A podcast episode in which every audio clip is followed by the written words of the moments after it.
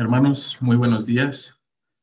Gracias a Dios porque un día más nos podemos conectar, nos podemos eh, reunir por este medio y poderles compartir una palabra que sabemos que viene directamente desde el corazón del Señor por todo lo que hoy en día el mundo está sufriendo.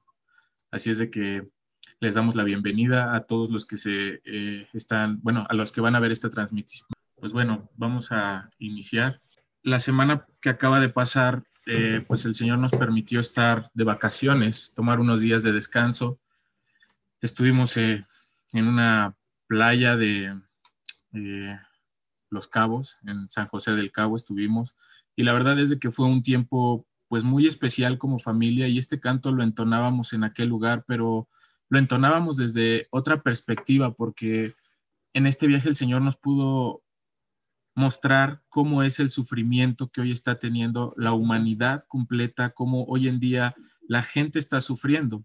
Y les hago un poquito de contexto. Cuando nosotros eh, contratamos este, este viaje fue desde hace un año. Estaba programado para marzo de, de este año y realmente no se pudo llevar a cabo por el mismo tema de la pandemia. Cuando se pospone, se pospone para eh, el mes de noviembre.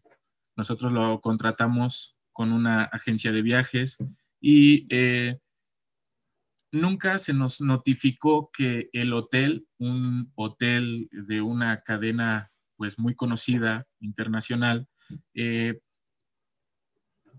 el trece de junio de este año había cerrado pues sus puertas, había cerrado el hotel y había dicho ya no podemos nosotros mantener este hotel, ya no podemos mantener lo que está pasando con con pues con la situación que actualmente se vive sobre la pandemia, y lo que hicieron fue liquidar a todo el personal, eh, encordonar todo el hotel y ahora sí que dejarlo como un lugar. Nosotros pasamos porque se nos hizo muy extraño, pero cuando fuimos pues era un lugar desierto, abandonado, ya, ya desde junio hacia la fecha donde no se le mete mano y estaba totalmente, si le podemos llamar, en ruinas. Eh, eso nos impactó mucho. Cuando nosotros llegamos a, a aquel lugar, Eh, obviamente llevarnos la sorpresa que lo que tú habías contratado, que lo que tú te habían vendido ya no estaba, que ya era un desierto, pues te, te impactas porque dices, ¿y ahora? Eh, la agencia de viajes que nos vendió, pues nos respondió, nos puso en otro hotel de la, de la misma calidad y, y bueno, se pudo solucionar ahí el problema esa tarde. Lo único que se perdió fue una o dos horas en lo que el, el, la agencia de viajes pues hacía sus movimientos. Pero aún cuando ya llegamos a este hotel donde ya nos instalamos, pudimos ver, y al platicar con algunos de los empleados de ahí decía, estamos solamente, o más bien lo que se nos permite es estar a un treinta por ciento de la, de la capacidad del hotel. El hotel pues tú lo ves y es muy grande y dices, solamente estamos, solamente nos permiten al treinta y aproximadamente estamos ahorita de ese treinta a un quince por ciento de la capacidad porque no hay turismo. La gente Lo, eh, recortaron a más del sesenta por ciento de todo lo que era su, su plantilla de, del hotel, todo su, su personal. Y el personal que ahora sí que preservó ahí su trabajo, realmente eh, eh, los tienen trabajando la semana completita, sin días en donde puedan ellos tomar un descanso. Y de una actividad a otra, en la mañana eres el mesero del, del restaurante donde se da el desayuno, pero en la tarde también eres de donde se sirve de comer y en la noche de donde se sirve la cena. Y todo el tiempo te tienen en ese estilo y a ese ritmo de, de trabajo, pero eso solamente es para mantener solamente un cierto número de, per, de personas, ya que no se, ya el hotel ya no tiene la solvencia pues para tener toda la plantilla. Y te puedes dar cuenta cómo aún la misma gente sufre, la que se quedó con trabajo, pues ya tienen cara de cansancio, la verdad, de cansancio, de, de, de fatiga, de desesperación, de, eh, te dicen, ellos tienen una, una eh, frase que siempre todo mundo te responde, que cuando tú le dices gracias, te dicen es un placer, pero ya cuando te contestan es un placer, ya realmente lo dicen porque están programados para decirte es un placer, pero realmente estás viendo en su rostro que ya no es un placer, que ya están cansados los, los tipos, pero que, que, que pues ellos siguen ahí y realmente el que tiene ahí trabajo está, pues valora, pero sigue, sigue en ese, en ese ritmo de vida porque dicen no voy a encontrar trabajo, no voy a encontrar eh, dónde pueda yo emplearme en este lugar. Realmente pues son los lugares donde, donde no sé, digo la verdad no sé cuánto lleguen a ganar, pero pues eh, ahorita el turismo, que es pues prácticamente de lo que se llega a mantener un lugar como eso, como esos, pues realmente está eh, sufriendo las consecuencias de que no hay turismo, de que no hay trabajo, de que la pandemia los tiene contra la pared y que pues todo esto les ha venido a repercutir. Y por eso es que este canto que nosotros entonábamos en aquel lugar, eh, subíamos a una, a una zona montañosa ahí y en unas rocas donde podíamos apreciar perfectamente el mar y teníamos una vista hermosa, podíamos decirle al Señor, se, el canto dice... Eh, cuando pienso en tu amor y en todo lo que tú me has dado, no puedo hacer más que postrarme y adorar.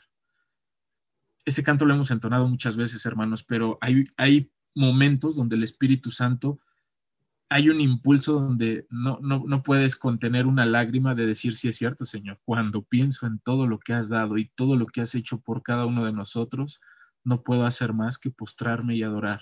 Ver a la gente cómo está sufriendo, no podemos hacer más que postrarnos y adorar. No podemos hacer más, más que decir, Señor, gracias, porque dentro de todo lo que nosotros estamos viviendo como país, como sociedad, el Señor ha tenido un fino cuidado con nosotros, nos ha guardado, nos ha llevado por, por, por caminos. Ha habido dificultades, sí las hay, pero sabemos que el Señor está en control de ellas y eso es lo que día a día nos alienta y podemos decir, no puedo hacer más que postrarme y adorar. Eso eh, lo aprendía yo con mi familia y ahí dábamos gracias al Señor diciendo, híjole Señor, la verdad es de que aún en este tiempo difícil nos permitiste ir, tomar un descanso, poder tomar unos días allá, eh, aún contemplar tu grandeza, contemplar todo eso. De verdad que eh, a mí me impactaba ver la cara de mi hija que, que al ver el mar, desde donde lo estábamos viendo, ella su cara de asombro. Y, y, y saber que ese es el Dios que lo creó, es el Dios el que nos cuida, es ese mismo Dios en el que confiamos. Y dices, híjole, no tenemos un Dios chiquito porque Él no creó cosas chiquitas. Ver la inmensidad del mar en ese lugar y ver el asombro en la cara de mi hija, decía, híjole, y que tú le pudieras explicar que ese es el Dios que tenemos y que no tiene límites y que los límites no los ponemos nosotros aquí, que la mentalidad pequeña es de nosotros, que la mentalidad de pobreza es de nosotros, que el desorden es de nosotros, porque no hay desorden. Dios es un Dios de orden. Tan es así que uno, uno muchas veces no se explica, oye, ¿cómo es que el mar le dijo, hasta aquí llegas y de aquí no te me mueves, no te sales? Y cuando lo permites, porque también necesita pues darle ahí al, al ser humano un escarmiento, pero hizo un orden perfecto y lo podemos ver en la palabra, dice, separó las aguas, hizo los cielos, puso todo esto y la creación puso orden, hermanos. Así es de que, pues, vamos a entonar este canto desde esa perspectiva.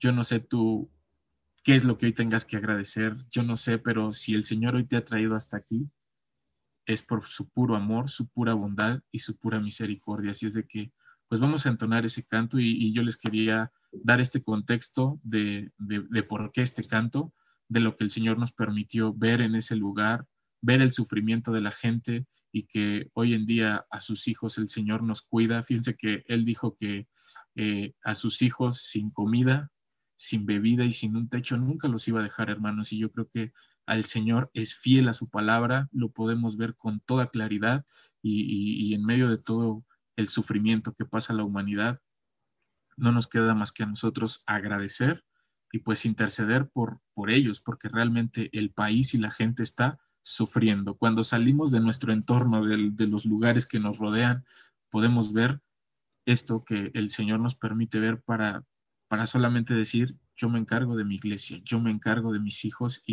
Gracias a Dios. Pues mira, yo, yo creo que es un tiempo de orar. Es un tiempo de agradecer. Es un tiempo de comenzar a ver la vida ya como un maduro, no como un niño. Un niño bien cuidado en casa cree que todo, todo, todo lo merece. Cualquier cosita que le falte suelta el llanto. Pues realmente cuando vemos la necesidad que hay en este mundo, yo doy gracias a Dios porque esta madrugada el Señor me dio exactamente el nombre que estamos viendo ahí proyectado: desorden y destrucción. No puedo decirles, ay, qué bonito nombre se te ocurrió. No, no, no. Tal como me lo dio el Espíritu, así está plasmado. Luego lo paso a ustedes y con la guía del Espíritu Santo son conducidos pues a esta ilustración. Ya lo comentábamos antes de comenzar la transmisión. Allí hay computadoras, hay un calendario. Casualmente el calendario que tú ves allá a mano derecha de la manita de manga azul dice diciembre. Hasta el otro extremo del cuadro hay otra computadora donde está la firma del diseñador. También hay una guitarra que representa pues la parte musical de este mundo. Veo una cachucha de deportista, una gorra. Veo también una raqueta de, bueno, de tenis ahí con una pelotita por un ladito. Pero también veo un balón de fútbol. Todo lo que el mundo contiene. Por supuesto hay radios por ahí también. Bocinas, monitores. Todo lo que el mundo contiene en este tiempo, todo está en ruinas. Hay un desorden, y el desorden justamente es el origen de la destrucción. Ahí está. ¿Por qué? Don, mira, la palabra desorden es que no hay orden. Si tú le quitas la palabra des, entonces podríamos decir orden, y en lugar de destrucción, pondríamos construcción. Es impresionante. Yo creo, Sergio, que te quiero pedir una oración. Condúcenos, porque aún en el sureste de la República Mexicana, en aquellos estados de la República del Sureste, les ha pegado fuertísimo la cuestión de los huracanes, las tormentas. Huracanes de diferentes niveles de potencia. Acuérdate que hay del uno al cinco. Según la agresividad del huracán es el número que se le da. Ya no, ya, ya, ya estamos tan acostumbrados a que cuando prendemos, digamos, el televisor para ver el estado del tiempo, siempre te van a decir, y se está formando otro huracán en la parte sur, y está pegando a Nicaragua, y va a pegar, y ahí los estados para arriba. Pero solamente uno que ha tratado sobre el tema del clima ha pronunciado lo siguiente, dice, y ya no estamos en temporada de huracanes. Entonces, bueno, entonces, ¿qué significa? Que son huracanes extraordinarios. Uh-huh. Quiere decir que en lo que el hombre diseñó en cuanto a la programación, ya los huracanes ahorita están fuera de ese diseño. Pues es que todo esto tiene que ver con la basura. Todo lo que el hombre ha diseñado es basura. Todo lo que el hombre ha creado para mantener al hombre distraído es basura. Cuando viene la prueba, ni la computadora, ni la guitarra, ni la raqueta de tenis, ni el balón de fútbol y todo lo que está ahí proyectado te puede sacar. Ahorita que escuchaba tu testimonio, mi hermano, yo, yo, yo pensaba en este cuadro, porque yo decía, a ver, permíteme que aquí se me borró.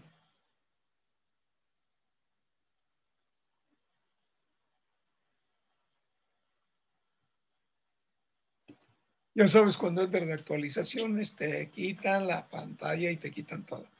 Entonces, te decía que, que realmente eh, el hombre está quedándose fuera del marco. Un marco que ya no sabemos qué hacer con él. Yo el viernes escuchaba cómo el presupuesto de nuestra nación estaba siendo discutido por la Cámara de los Diputados en México.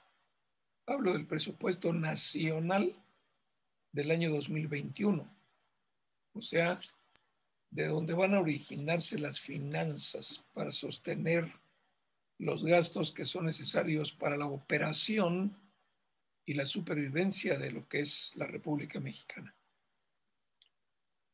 Pero ahorita que tú conversabas, ahorita que tú nos platicabas este testimonio que verdaderamente es muy triste, y vemos en las noticias el nivel de pobreza que hay en los estados del sur, sobre todo allí en la tierra del presidente de la República, que es Tabasco, como les pegó fuertísimo.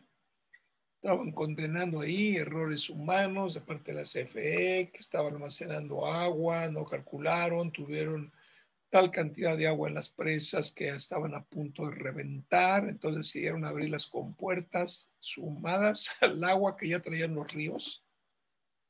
Esto vino a ser causa de unas inundaciones espantosas.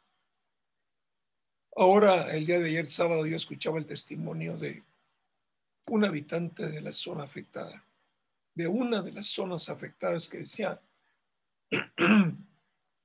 nos salimos de nuestra casa hace dos semanas, no habíamos vuelto.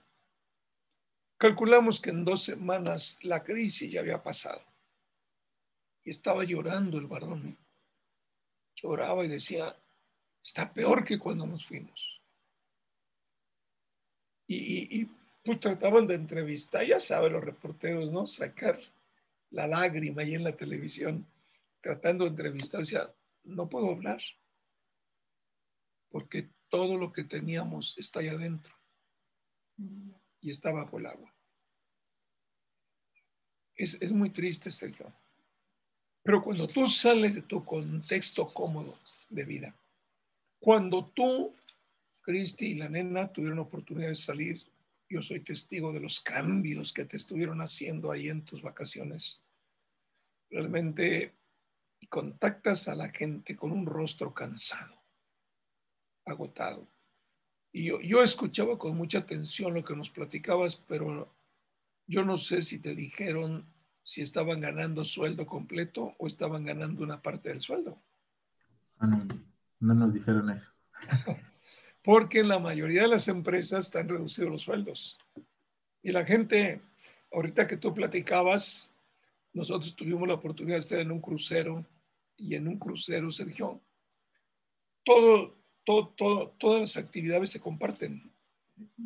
Por ejemplo, nos tocó en el restaurante, hay una cena que se llama la, la cena del capitán, donde el capitán del barco cena con todos los turistas. Tres mil turistas arriba de un barco, imagínate, yo no sé cómo los... Pues son fechas diferentes, ¿no? O sea, te dan una noche para unos, otra noche para otros, y se la van llevando con la sede del capitán, porque no hay un lugar para tres mil personas. Pero ¿sabes una cosa, Sergio? Que, que realmente nos tocó un peruano que nos vino a recomendar, tómese una copa de vino, y no cuánto. Entonces yo me puse a platicar con él.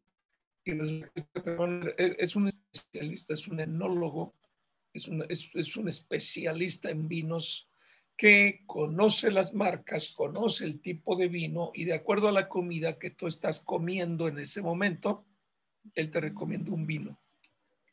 Nos hicimos de verdad muy amigos como latinos, eh, nos identificamos, él de Perú, nosotros de México, pero al día siguiente, Sergio, me lo encuentro con un delantal, un gorro de colores, vendiendo, no vendiendo, sirviendo helados. Entonces me acerco con él y le digo, ¿qué onda? Dices que aquí arriba del barco le haces de todo. Estás entrenado para todos los puestos. Bueno, menos conducir el barco, ¿no? Pero, pero realmente cuando tú platicabas esto, es, es algo nuevo para la gente en tierra. Pero no aplicaron más que la misma medida. No hay recursos. Igual vas a estar en la cocina lavando platos que tendiendo camas, que aspirando la entrada, que lavando la ropa.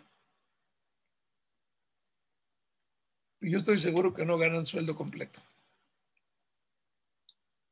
Entonces es doble de trabajo. Un sueldo que, de acuerdo a la inflación que estamos viendo, no alcanza. No alcanza. Es carísimo todo. Yo no entiendo cómo es que están encareciendo. Hay menos dinero y todo vale mucho dinero. Y realmente es de mucha tristeza ver lo que el mundo está pasando. Pero entendemos la misericordia de Dios. Porque como la religión a la que pertenezca la gente que sufre no tiene la solución para consolarlos, para animarlos, para levantarlos en oración. No tienen. Y ellos han invertido la vida en una religión que no les alcanza. ¿Qué va a ser de la República Mexicana el año que entra? No lo sabemos. Igual el presupuesto por el cual se están agarrando a golpes ahí, porque yo apruebo y tú no apruebas, y yo estoy de acuerdo y tú no estás de acuerdo, y yo soy de este partido y tú de acá y tú me quieres llevar aquí.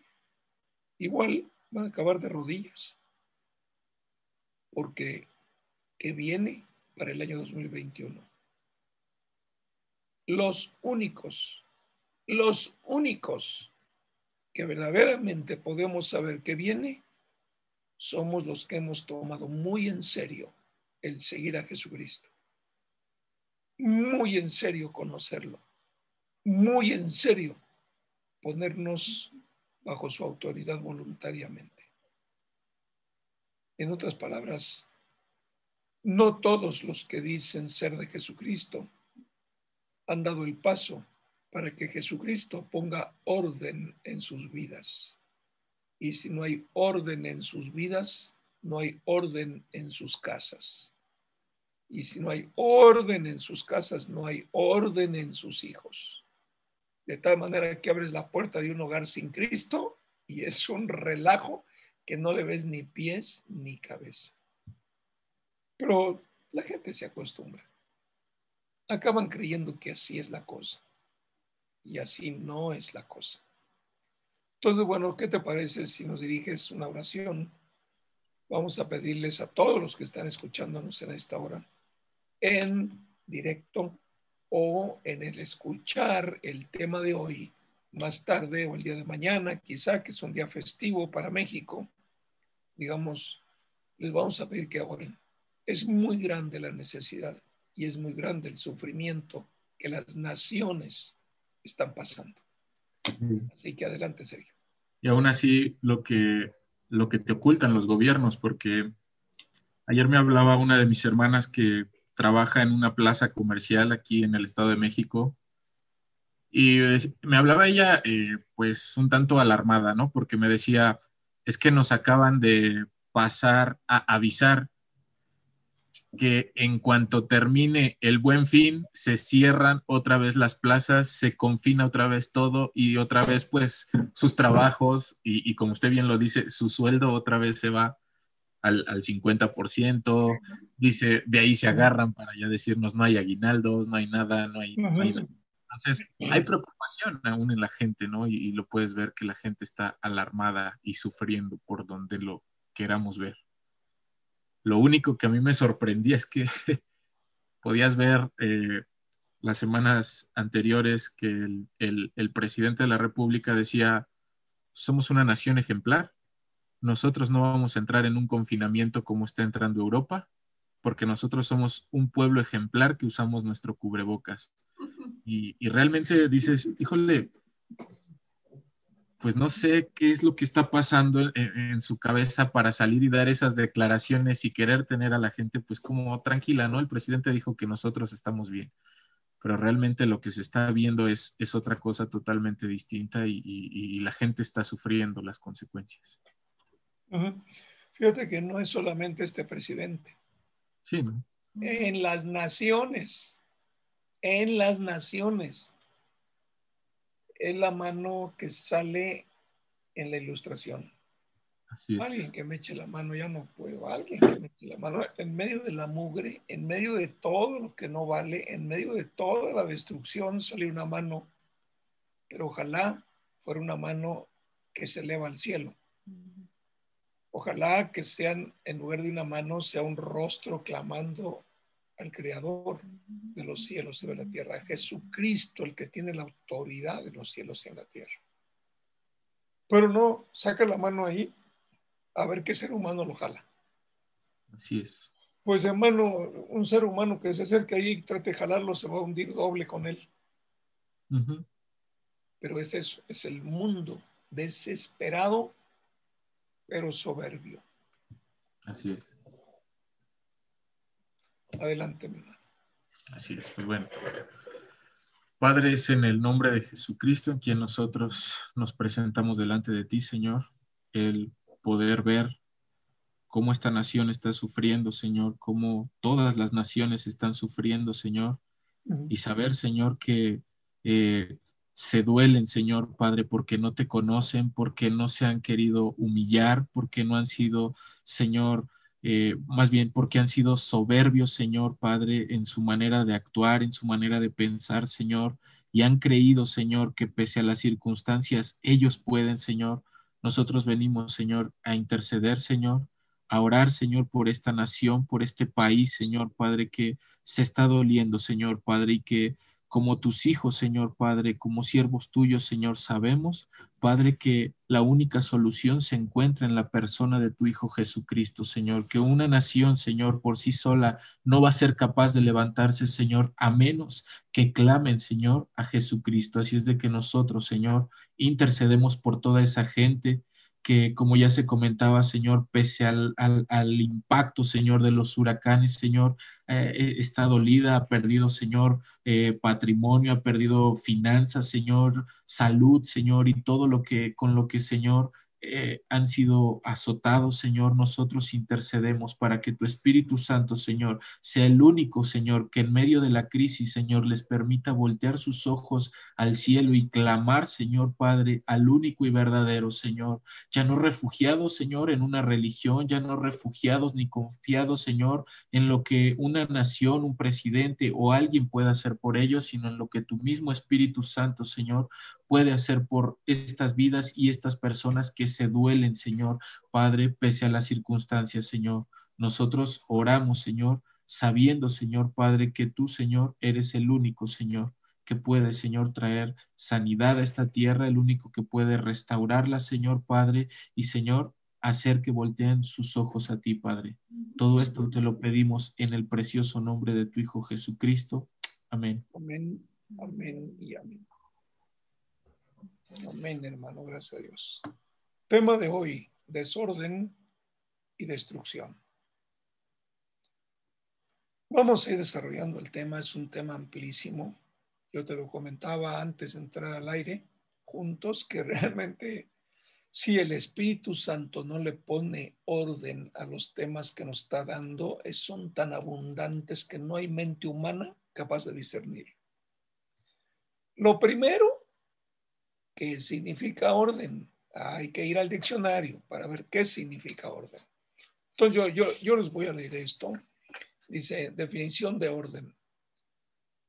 Mira, como nunca, al abrir el diccionario del celular, no, vienen como sesenta definiciones, según el ambiente al que lo quieras tú aplicar. Yo me fui a lo sencillo.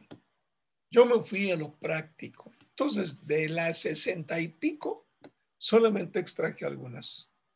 Ahí hay una ya. Dice, confusión y alteración del orden. O sea,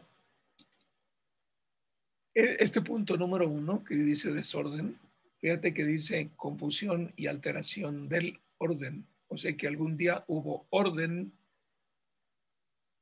pero la confusión y la alteración del orden justamente dio lugar al desorden. Mira, yo no sabía que iban a proyectar esto, pero gracias a Dios que lo proyectaron por una razón. A ver, la primera pregunta, el primer hombre y la primera mujer creados por Dios al principio, ¿estaban en confusión? No, solamente había un creador, una creación, un hombre, una mujer y una sola autoridad. Sencillo.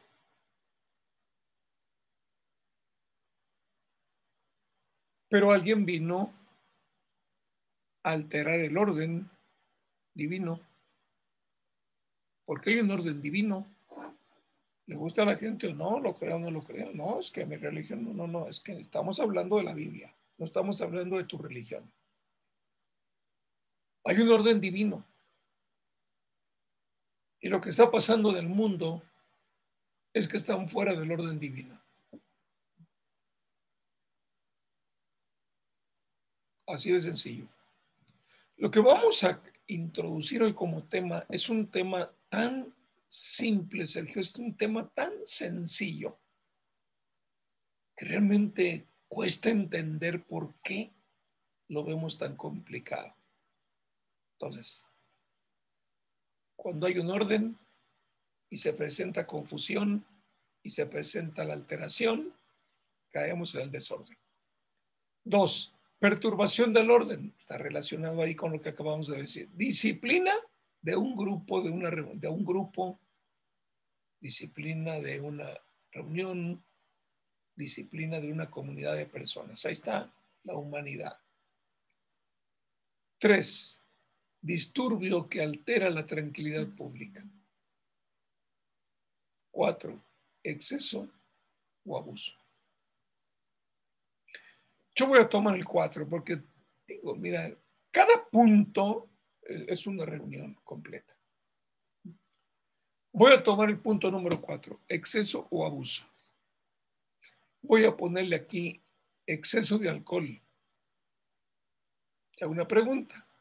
Cuando una persona cae en el exceso del, del alcohol, ¿qué produce?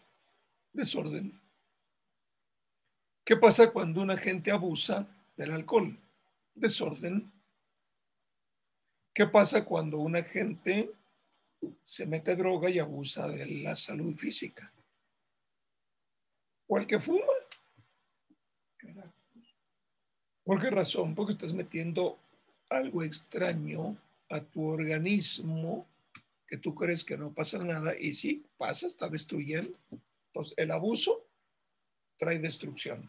La destrucción es causa del desorden. Pero fíjate que yo encontré lo siguiente, dice, colocación cuidadosa de un conjunto de cosas, asignando a cada una el lugar que le corresponde. Ya después se los paso, por si quieren ustedes ponerle allí en un PowerPoint. Colocación cuidadosa de un conjunto de cosas, asignando a cada una de esas cosas el lugar que le corresponde. Hay un lugar para cada cosa, dice la pastora. Y sí, sí es cierto. Dos, regla o modo que se observa para hacer las cosas. Tres, dar al centinela la orden de lo que habrá de hacer. Es una orden. Cuatro, mandato que se debe obedecer, que se debe observar y que se debe ejecutar. Sencillo. Bueno. En estos cuatro puntos que yo investigué, está la creación de Dios. Está la creación. Sencilla.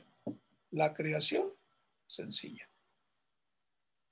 Estos cuatro puntos los podemos ver en Génesis, capítulo uno y dos. Tanto tiempo de estar hablando de Génesis. Hoy nos toca capítulo uno y dos aplicado al orden divino. Génesis uno y dos registra el orden divino establecido por Dios en la tierra y en el hombre y en la mujer creado según Dios. El capítulo tres, lo único que te va a registrar es de dónde se originó el desorden y la destrucción de lo que Dios había creado. Y a partir del tres, jálale con el pecado hasta que llegó Cristo, hasta que llegó Jesucristo. Quiero despertar a los que están oyendo allí con una palabra sencilla. Jesucristo vino a deshacer el desorden del diablo para establecer el orden de Dios. Punto. Sin Jesucristo presente, todo es desorden. Y donde hay desorden, hay destrucción. Esto, Sergio, lo podíamos aplicar rápidamente. Sin Jesucristo, la vida de un joven es un desorden. Sin Jesucristo, la vida de un niño es un desorden. Sin Jesucristo, la vida matrimonial es un desorden. Sin Jesucristo, las empresas son un desorden. Sin Jesucristo, el planeta es un desorden. Y donde hay desorden, hay destrucción. ¿Quién causó el desorden? El hombre que le dio la espalda a Dios. Ahí, así de sencillo. Destrucción. Reducir a pedazos, deshacer, inutilizar, malgastar y destrozar. Ahí hay destrucción. Ay, Señor de la creación. El hombre se, se ha encargado de destruirla. Dos, acción y efecto de destruir o destruirse. Tres, ruina, asolamiento, pérdida grande y casi irreparable. ¿Cuál te gusta para lo que viste en tus vacaciones? La tres. La tres.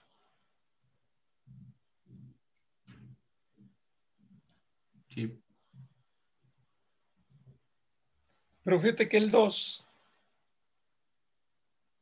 tal parece que le gusta mucho a la gente, porque tú les hablas de Jesucristo para reconstrucción de vidas, lo desechan y siguen manteniendo la acción y el efecto de destruir. Sí. Y se pasan al uno porque reducen todo a pedazos. Todo conducidos por el diablo, lo engloban en una religión. Y tú sabes que Jesucristo no vino a establecer religiones. Y Jesucristo no está casado con ninguna religión, por más que lo digan las autoridades religiosas. Pero fíjate, justamente cuando estamos alejados en la nación del mismo Dios creador, de su Hijo Jesucristo y del Espíritu Santo, como decían por ahí, sin querer queriendo, estamos reduciendo a pedazos, deshaciendo, malgastando los recursos y destrozando al país. Punto. Pero fíjate que cada uno de estos es aplicable al hombre y a la mujer. Así sencillamente. Vamos a salirnos del tema de Jesucristo, vamos a salirnos de todo ese tema. Si lo analizamos fríamente, el hombre destruido solamente causa destrucción. El hombre, el hombre que cae en vicios, de verdad, se deshace, se inutiliza, está malgastando la vida. Destroza su vida y su propósito. Consume droga, el punto número dos, se destruye a sí mismo. Y como causa de la destrucción, cae en la ruina, cae en el asolamiento, pierde todo, por donde tú lo veas. Entonces, el autor de la destrucción es el hombre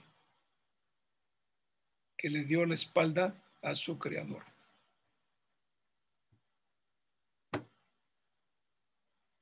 Y desde Adán y Eva la destrucción comenzó. sinónimos de destrucción, devastación, desolación, ruina, estrago, aniquilamiento, demolición, destrozo, exterminio, desgracia, catástrofe, cataclismo. Bueno, Dios mío. Ahora sí que saca el Kleenex, mi hermano, porque es pura lágrima todo esto. Pero no falla. Quiero mostrarles, y, y, y fíjate que no, no te pedí, esto lo acabo de escribir hace un rato, lo que dice Jeremías, pero no en la versión internacional. Quiero pedirle, no sé si tú o Víctor están manejando por allí la Biblia. Jeremías capítulo diez, versículo doce, pero en la versión Reina Valera revisada. Es R V R. Reina Valera revisada, Jeremías capítulo diez, versículo doce. La, la revisada no la tenemos, tenemos la Valera mil novecientos sesenta. Ok. Ahí está. El que hizo la tierra con su poder. El que puso, ¿qué dice? En orden el mundo con su saber y extendió los cielos con su sabiduría. Esto te dice todo. Número uno, el que hizo la tierra. Hay un creador con su poder, poder para crear. El que puso en orden el mundo, el creador fue el que pone orden con su saber, es un creador sabio y extendió los cielos con su sabiduría. Mira, ahí están las características del creador. Hizo la tierra con su poder, puso el orden divino en el mundo con su saber, o sea, sabiduría, y extendió los cielos con su sabiduría. Entonces hay sabiduría, ¿de acuerdo? Hay sapiencia en el saber, hay orden en el mundo, porque aquel que diseñó la tierra, aquel que decidió intervenir en el planeta Tierra, lo hizo con poder. El creador es el que pone orden. Sergio, el matrimonio, exactamente, fue diseñado por el que hizo la tierra con su poder, el que puso en orden el mundo con su saber. Él fue el que diseñó el matrimonio. Entonces, tú quita, tú quita la participación divina en el matrimonio entre hombre y mujer, y entonces, en lugar de orden, es un matrimonio en desorden. Y como viven en desorden, automáticamente está la destrucción presente. Mira, me da mucha pena. En tu viaje pudiste ver la tristeza de la gente. ¿Cuánta gente, cuánta gente hace seis meses creía que la crisis pasaba rápido? Número uno. De esa gente... ¿Cuánta gente creyó que algún día le iba a llegar la crisis? Número tres.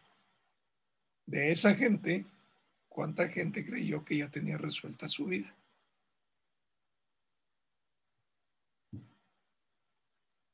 Caos, fracaso, desesperanza, desasosiego, hambre,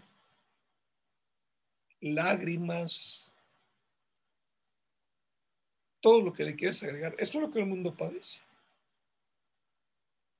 Porque si el que hizo la tierra con su poder, con su sabiduría, con su conocimiento, nosotros le damos la espalda, entonces automáticamente empezamos a gobernar nosotros sobre lo que no sabemos cómo hacerlo. ¿Sabes qué se me viene a la memoria? Tú imagínate que tu hija, que tiene cinco años, Abby, tú imagínate que un día agarra un rifle y a ti y a Cristi los corre de su casa y se queda como ama de casa.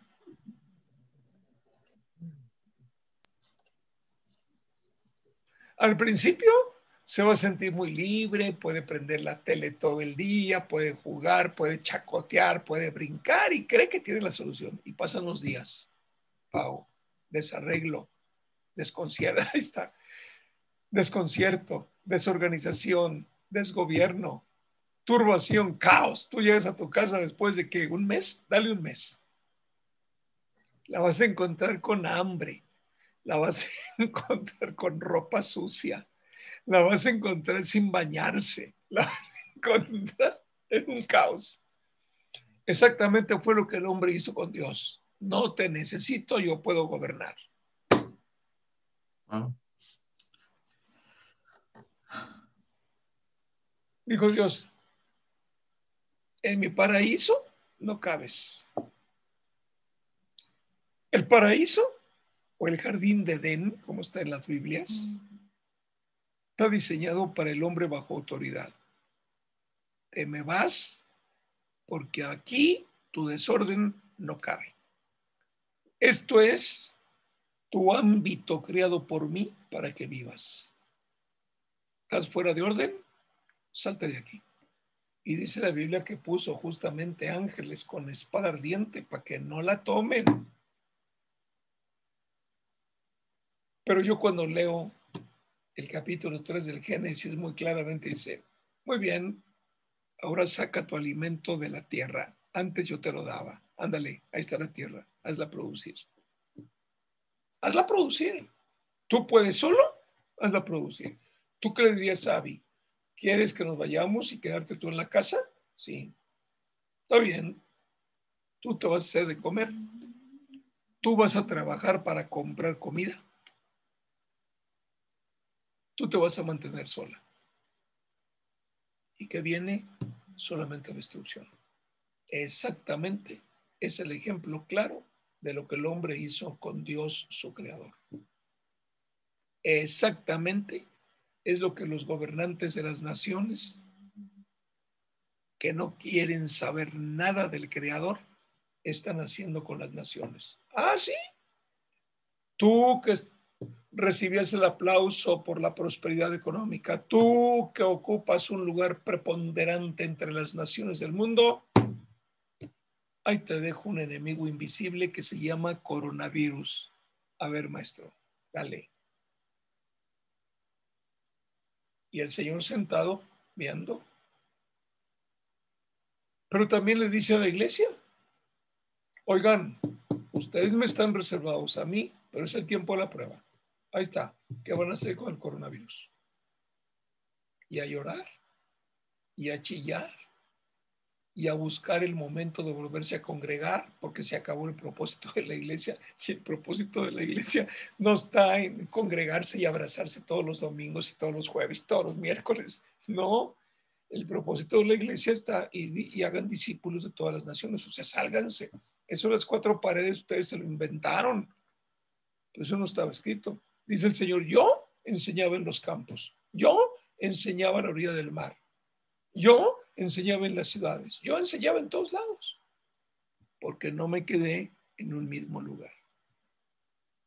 Ah, pero los acaparadores de Dios lo encierran, nada más aquí lo vas a encontrar, nada más conmigo, júntate conmigo, yo tengo los secretos.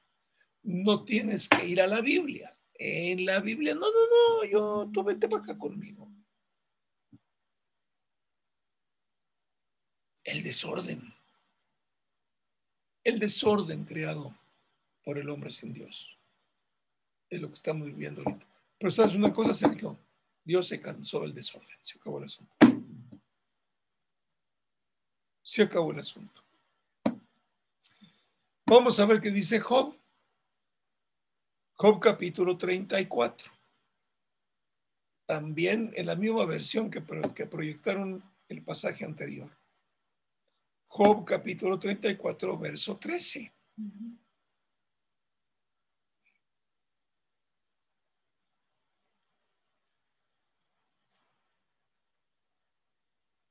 ¿Quién visitó por él la tierra?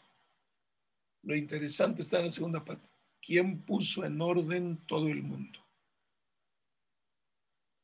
Sergio, el tema de hoy es el tema más corto que pudo habernos dado el Espíritu Santo para compartir la palabra del Evangelio del Reino.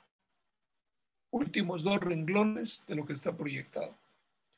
¿Quién puso en orden todo el mundo? Ahí está hablando el Señor, ¿eh? A Job. La pregunta es, ¿tú ves un matrimonio en problemas, en desorden, con los últimos dos renglones? Inteligentemente, guiado por el Espíritu Santo, no puedes poner contra la pared. Oye, ¿tú te casaste en el orden divino? Sí. Entonces, ¿quién trajo el desorden?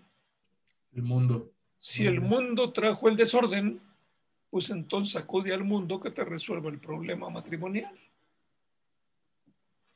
Pero si tú reconoces que el matrimonio fue ordenado por Dios para la gente que vivía en comunión con Dios, pues entonces mi recomendación es que te acerques a Jesucristo.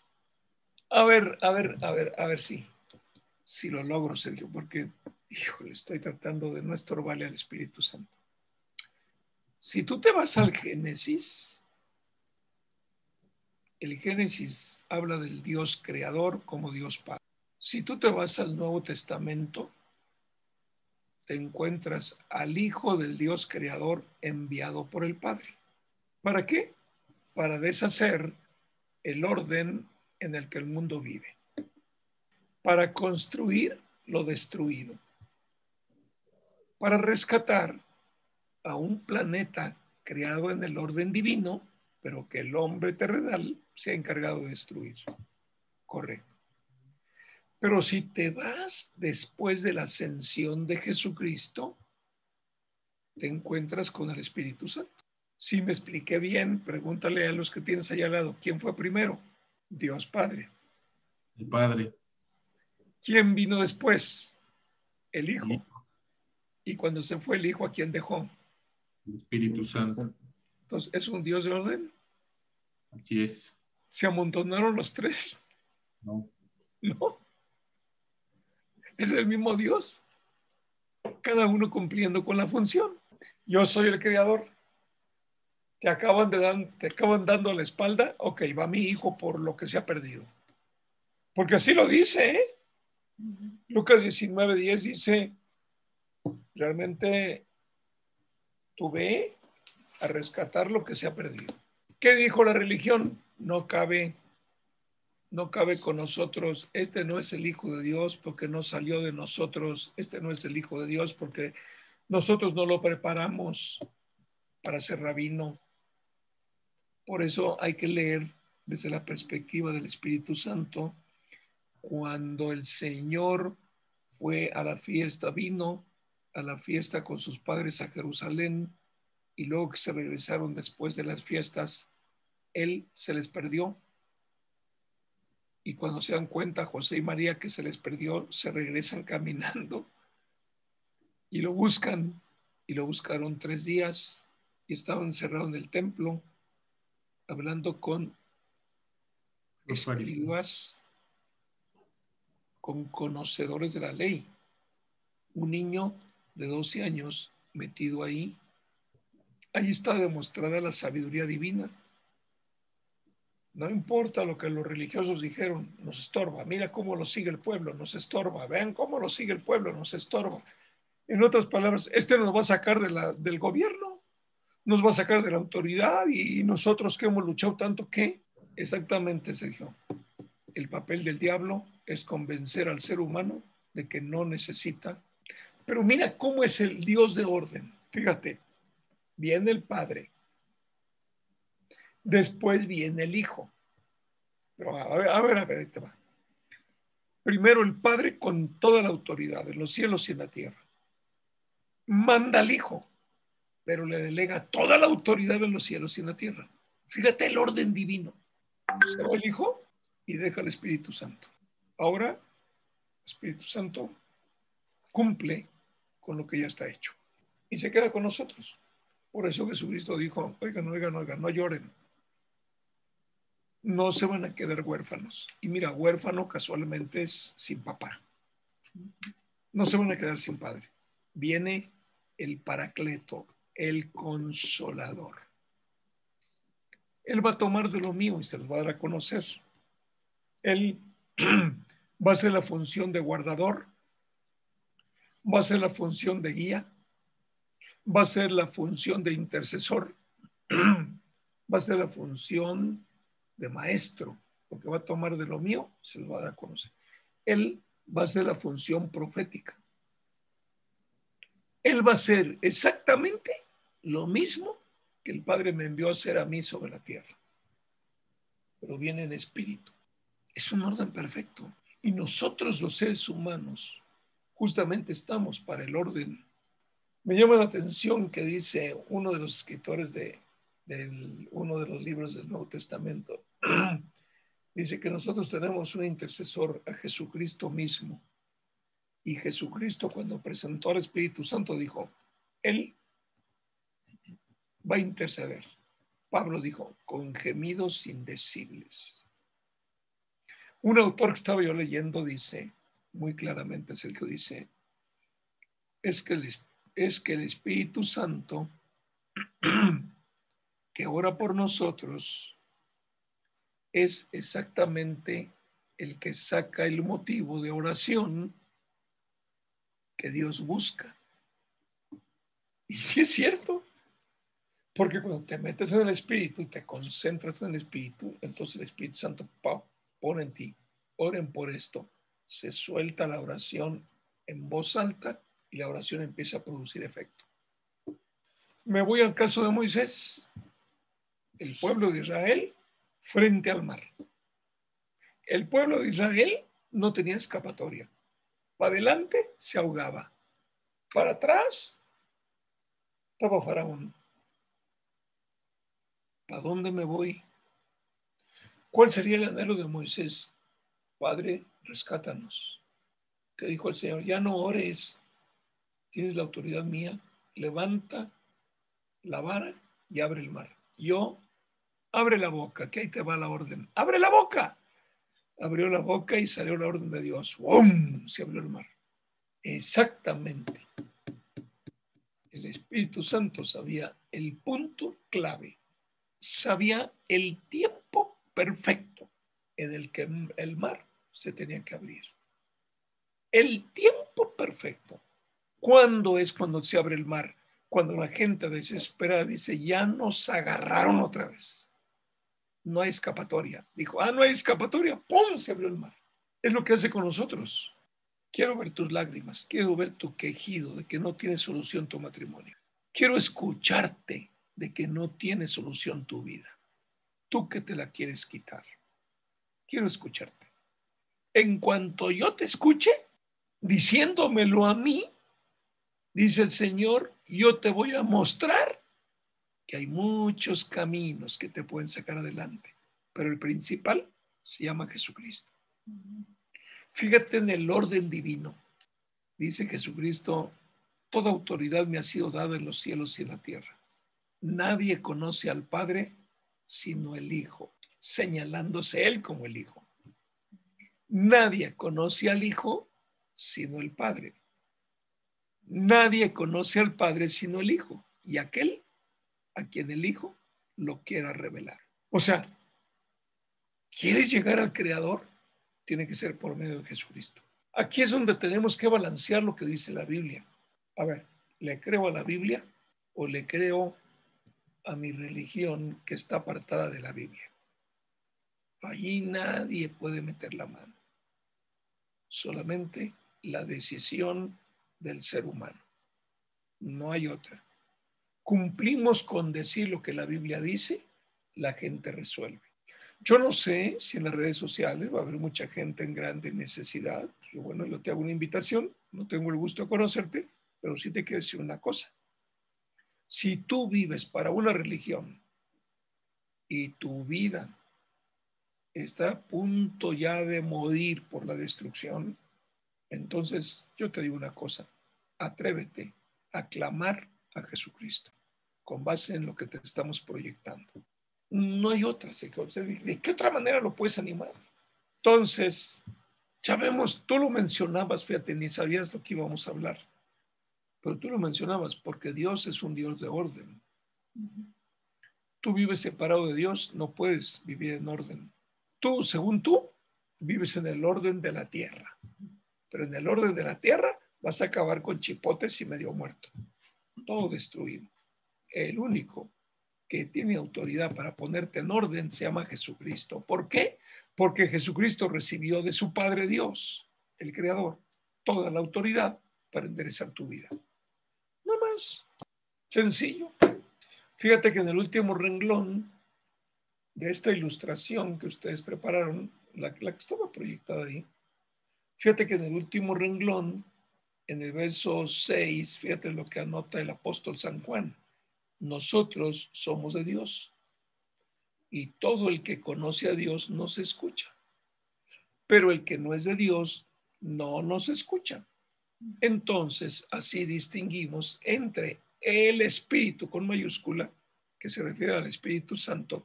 Así distinguimos entre el Espíritu Santo, pero fíjate que dice de la verdad. Entonces dice, y el Espíritu con minúscula del engaño. En esas, después del punto y seguido, ahí donde dice, así distinguimos entre el Espíritu Santo de la verdad y el Espíritu con minúscula del engaño, nos está diciendo la Biblia que hay dos espíritus en el mundo. Uno que es el Espíritu Santo de la verdad y el otro que es el Espíritu con minúscula del engaño. ¿En cuál vives? Ahora, si nosotros tomamos esto, que ahora ya están proyectando ahí en grande, nosotros podemos decir, a ver, espérame, espérame, espérame. Entonces, si yo no estoy en el espíritu de la verdad, estoy en el espíritu del engaño. Entonces, la situación de destrucción que estoy viviendo es porque estoy bajo el espíritu del engaño. Bueno, voy a agarrar una escalera y voy a pegar un brinquito para conocer el espíritu de la verdad. Porque, oye, yo creo que somos muy tontos cuando nosotros decimos... Mira, mi matrimonio es un papalote, mis hijos son un papalote, me estoy quedando sin trabajo, ya no sé ni qué hacer porque se me está reduciendo todo, no veo esperanza, veo destrucción. Decir, bueno, espérate, agarra tu escalera y pégale un brinco hasta que llegues al espíritu de la verdad. Porque si el espíritu del engaño te tiene metido en sufrimiento, ¿por qué no pruebas al espíritu de la verdad? Porque si el espíritu del engaño te tiene como te tiene, pégale un brinco al espíritu de la verdad para que te saque del engaño. Todo está ilustrado. Todo tiene un orden. Sergio, aún en las iglesias cristianas, aún en las iglesias evangélicas, la gente sufre por el conocimiento de la verdad. Y la verdad es Jesucristo. Yo desconozco la persona de Jesucristo. Estoy metido en una crisis. Porque no es el deseo de conocer, o no es el deseo de recibir la bendición cada que te reúnes lo que te va a sacar adelante. No, lo que te va a sacar adelante es el conocimiento de Jesucristo, tu determinación por Jesucristo y el caminar pegado a Jesucristo cada día. Eso es todo. Esto que te estoy diciendo es exactamente el corazón del Evangelio del Reino de los Cielos que predicó Jesucristo. Pero hay que mirarlo con madurez. Ya hay que salirnos del contexto del kinder. Hay que meternos con madurez. Ya, ya en la madurez que el Señor quiere que nos metamos como seres humanos, que lo podamos distinguir. Es impresionante. La verdad es que Jesucristo dijo, yo soy el camino.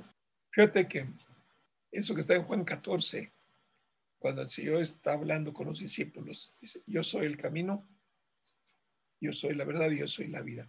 Ahí te va. Yo soy el camino que te lleva al orden.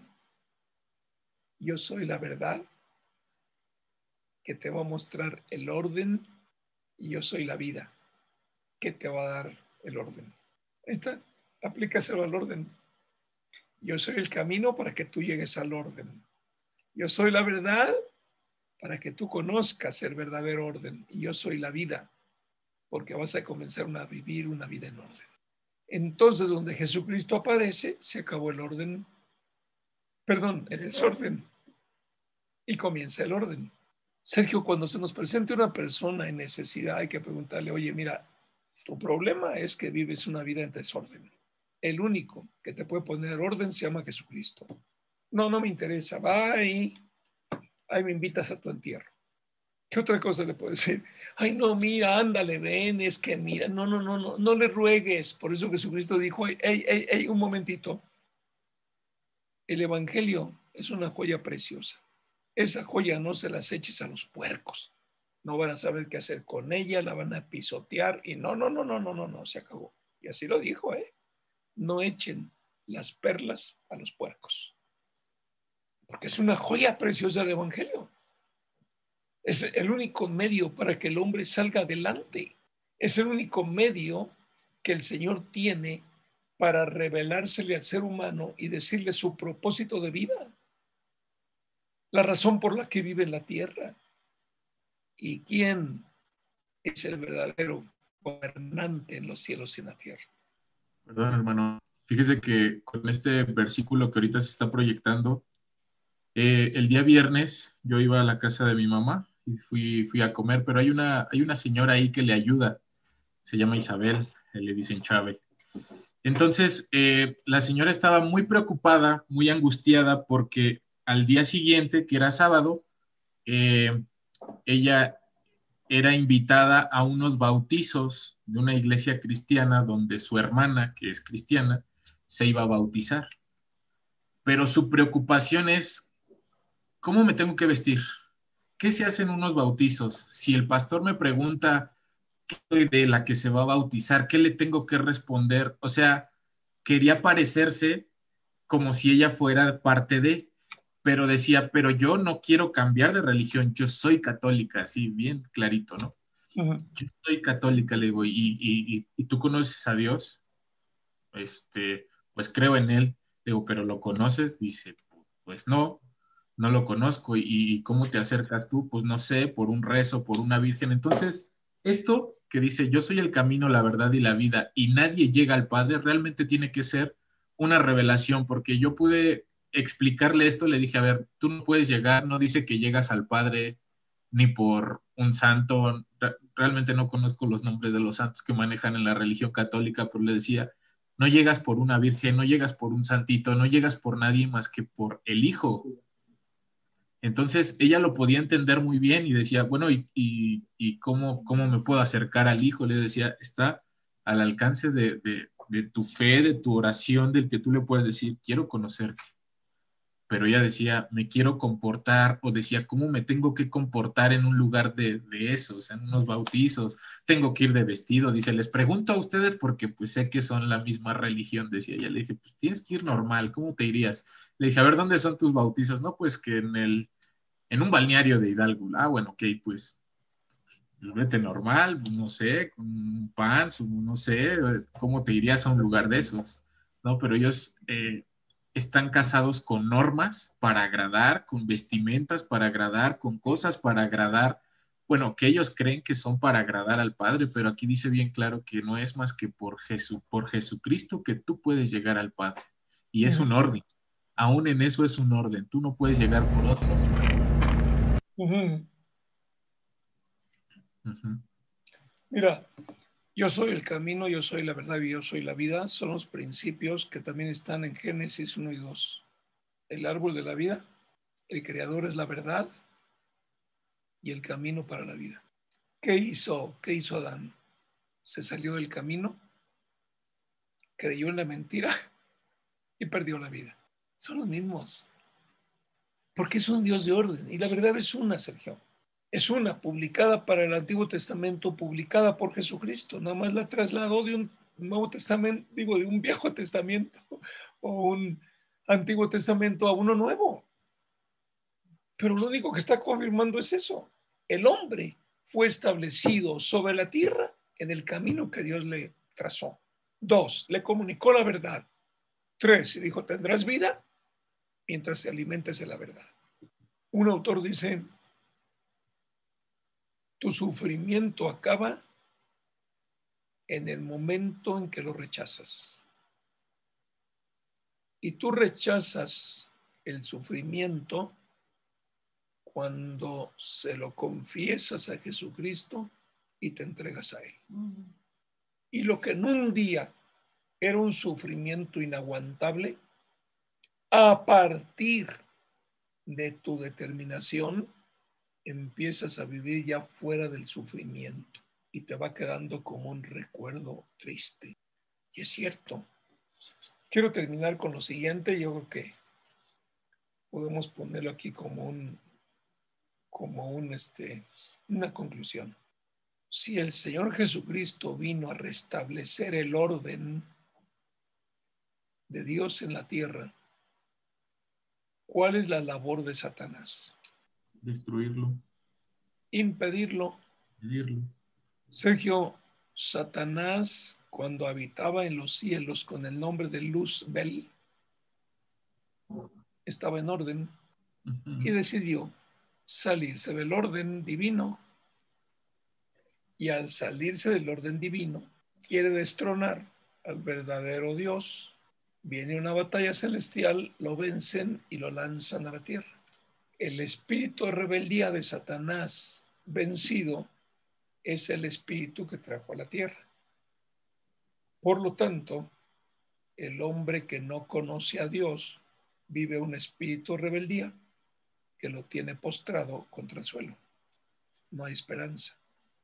La labor de nosotros, los que tenemos la responsabilidad de compartir el evangelio, que son las buenas noticias del gobierno de Dios aquí en la tierra, es decirle al hombre, oye, levanta la cabeza, mano. Tienes una oportunidad de vida, pero la única vida que vale la pena. Y a través de Jesucristo tu vida cambia. Atrévete a creerle. Punto. Yo sé pues, que en México es muy difícil, la gente se va a argumentar que es su santo, bueno, está bien. Ahí lo que nos queda es decir, bueno, mira, si el santo del que tú crees definitivamente te tiene como te tiene, pues oye, ya prueba uno más poderoso, ¿no?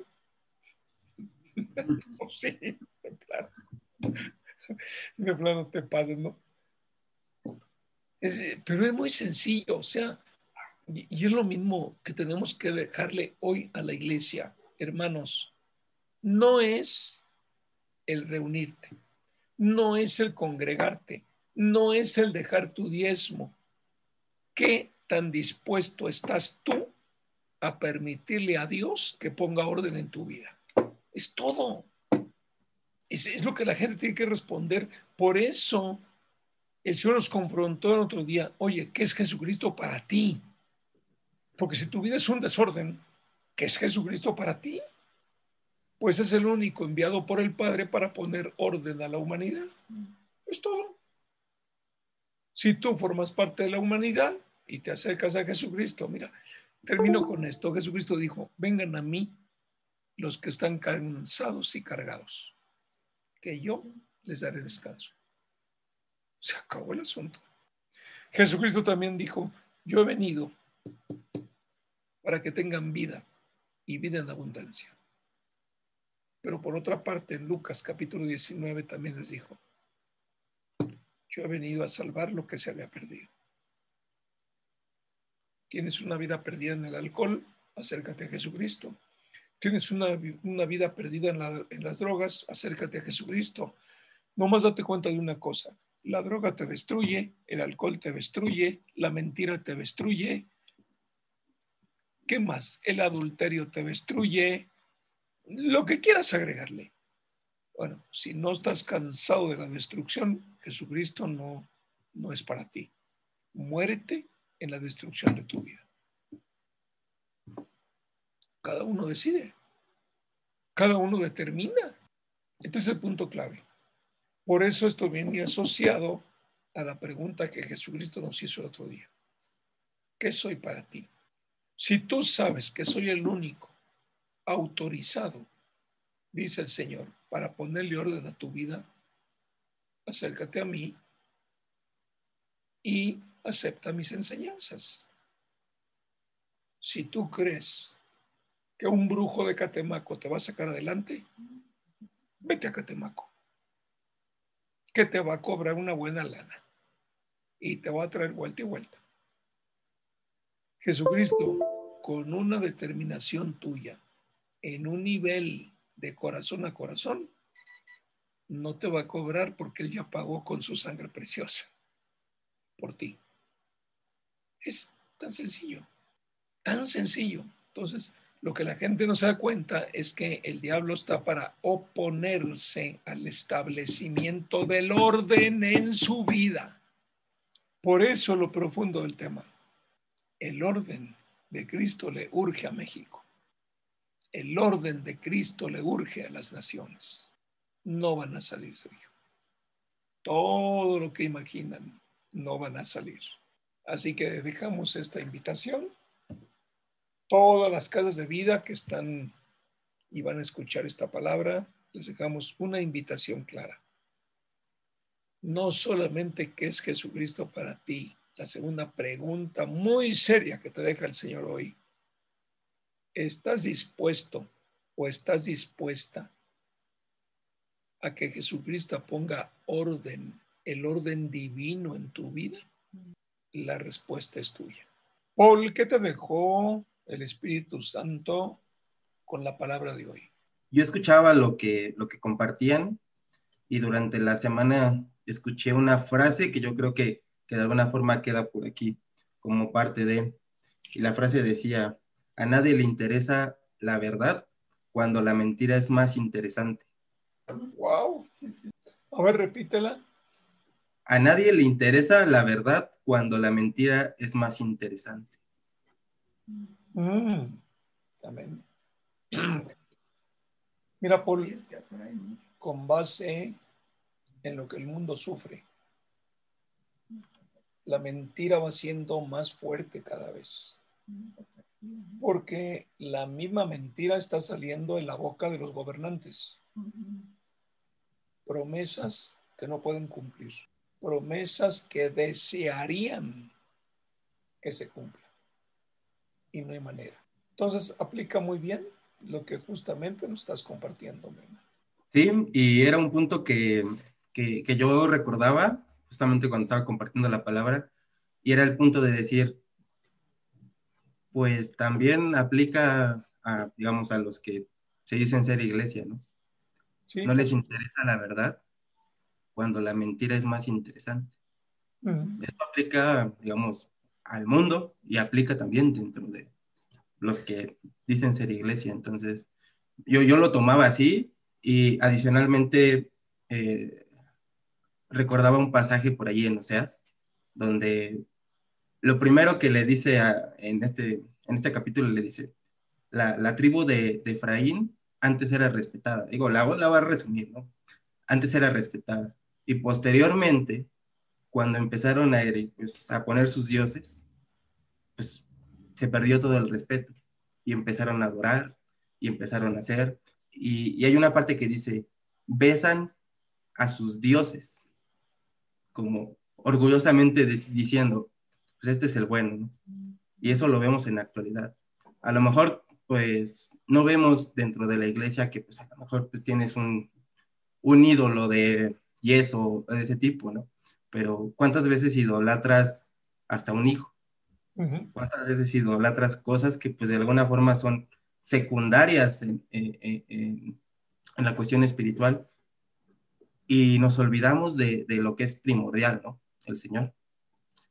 Por idolatrar cosas ajenas a trabajo, a, a muchos hasta la escuela. Y, y en ese sentido, pues, yo sí relacionaba mucho esto con, con esa parte. Antes eras respetado, antes hablaban bien de ti. Cuando tú hablabas, todos se callaban y escuchaban lo que tú tenías que decir, porque tu palabra venía del Señor y había sabiduría en ella. Y ahora, cuando tú hablas, ¿qué hablas? Uh-huh. ¿Sigue existiendo ese respeto? No, no hay nada. No hay nada. Por la misma cuestión, porque empezaste a adorar dioses falsos. Paul, una vez estábamos, la pastora y yo, en un restaurante y estaba una madre primeriza y no, bueno, se nota que ya no hallaba dónde poner a su bebé.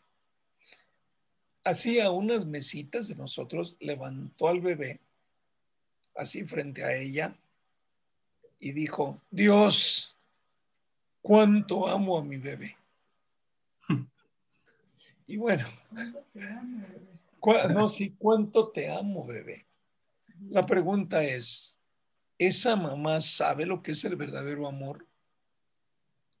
¿O si lo ignora, qué clase de amor le va a compartir? El amor consentidor, el amor que siempre va a estar justificando el comportamiento de su hijo, el amor para darle todo lo que el hijo le pida,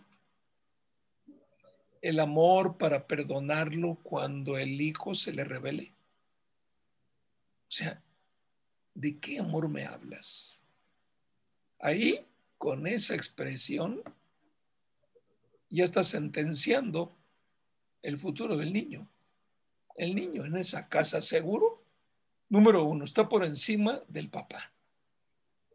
O sí. sea que la mujer, ojalá hubiera dicho, Dios, cuánto amo a, al padre de este bebé y a este bebé. Bueno, todavía le pones un poco de orden.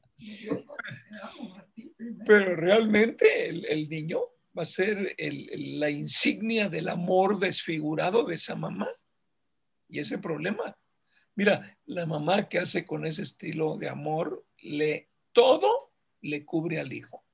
Todo lo justifica cuando el hijo anda en caminos equivocados y chuecos. Todo, todo lo que venga contra el hijo. Es la que se va a agarrar del chongo cuando un niño de la escuela lo taporree, le ponga un golpe, etcétera. Es la que va a ir a reclamar.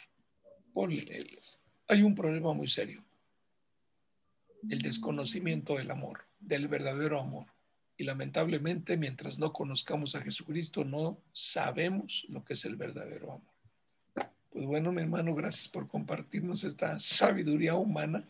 ¿Quieres decir alguna otra cosa, mi hermano? No, pues yo creo que, creo que lo que el Señor nos compartió el día de hoy fue muy completo.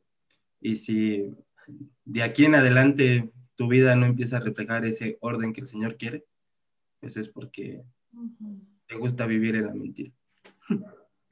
Oye, pero es, más, es que es más atractivo el desorden, ¿verdad? Porque en el desorden yo hago lo que se me pega la gana, sin saber que me estoy matando solo, ¿eh? Es como agarrar la pistola y apuntarla para mí.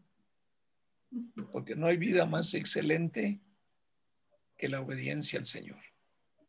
Es lo único que nos puede sacar adelante. Bien, gracias, Paul. Hermanos, bendición para todos. Les mandamos un abrazo muy cariñoso y que la palabra del Señor no regrese vacía, sino que cumpla con el propósito para el cual se las entrega. Los bendecimos a todos y nos despedimos con un abrazo muy cariñoso. Amén.